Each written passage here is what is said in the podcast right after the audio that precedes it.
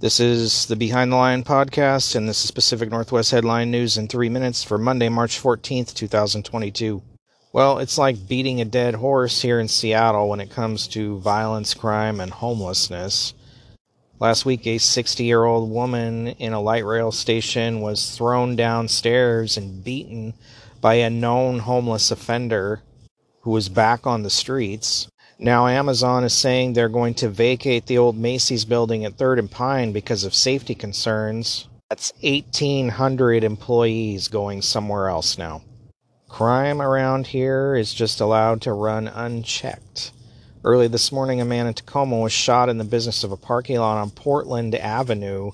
The second deadly shooting Tacoma police are investigating in the last two days. Statewide car thefts are up from last year in 2021 in January there were 2377 car thefts. In January of 2022 there were 4223 in February of 21 2175 car thefts. In February of 22 4097 car thefts statewide.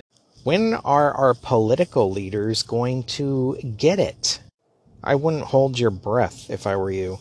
Same thing going on in Portland, Oregon. Several very prominent businesses are leaving the downtown area, one being Margulis Jewelers, which has been there since 1932, closing the store earlier than planned because of the violence and perception of safety issues in the downtown area, and they're not the only ones leaving. In Lincoln County, Oregon, the DA has dropped charges against two women of killing and dumping a nine year old in a duffel bag near a rest stop in that county.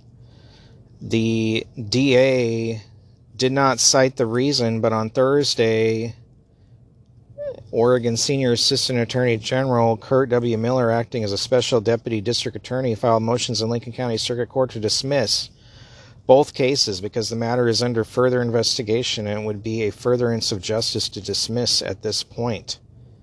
Judge granted the motions and aggravated murder charges against both women were abruptly dismissed on Friday. No other charges have been brought in the case. So they can be retried, but they're also released. Gonna do you think they're gonna hang around to see what happens next? Our public officials are letting these people go and causes, causing as much chaos as possible. They don't care about tax-paying citizens.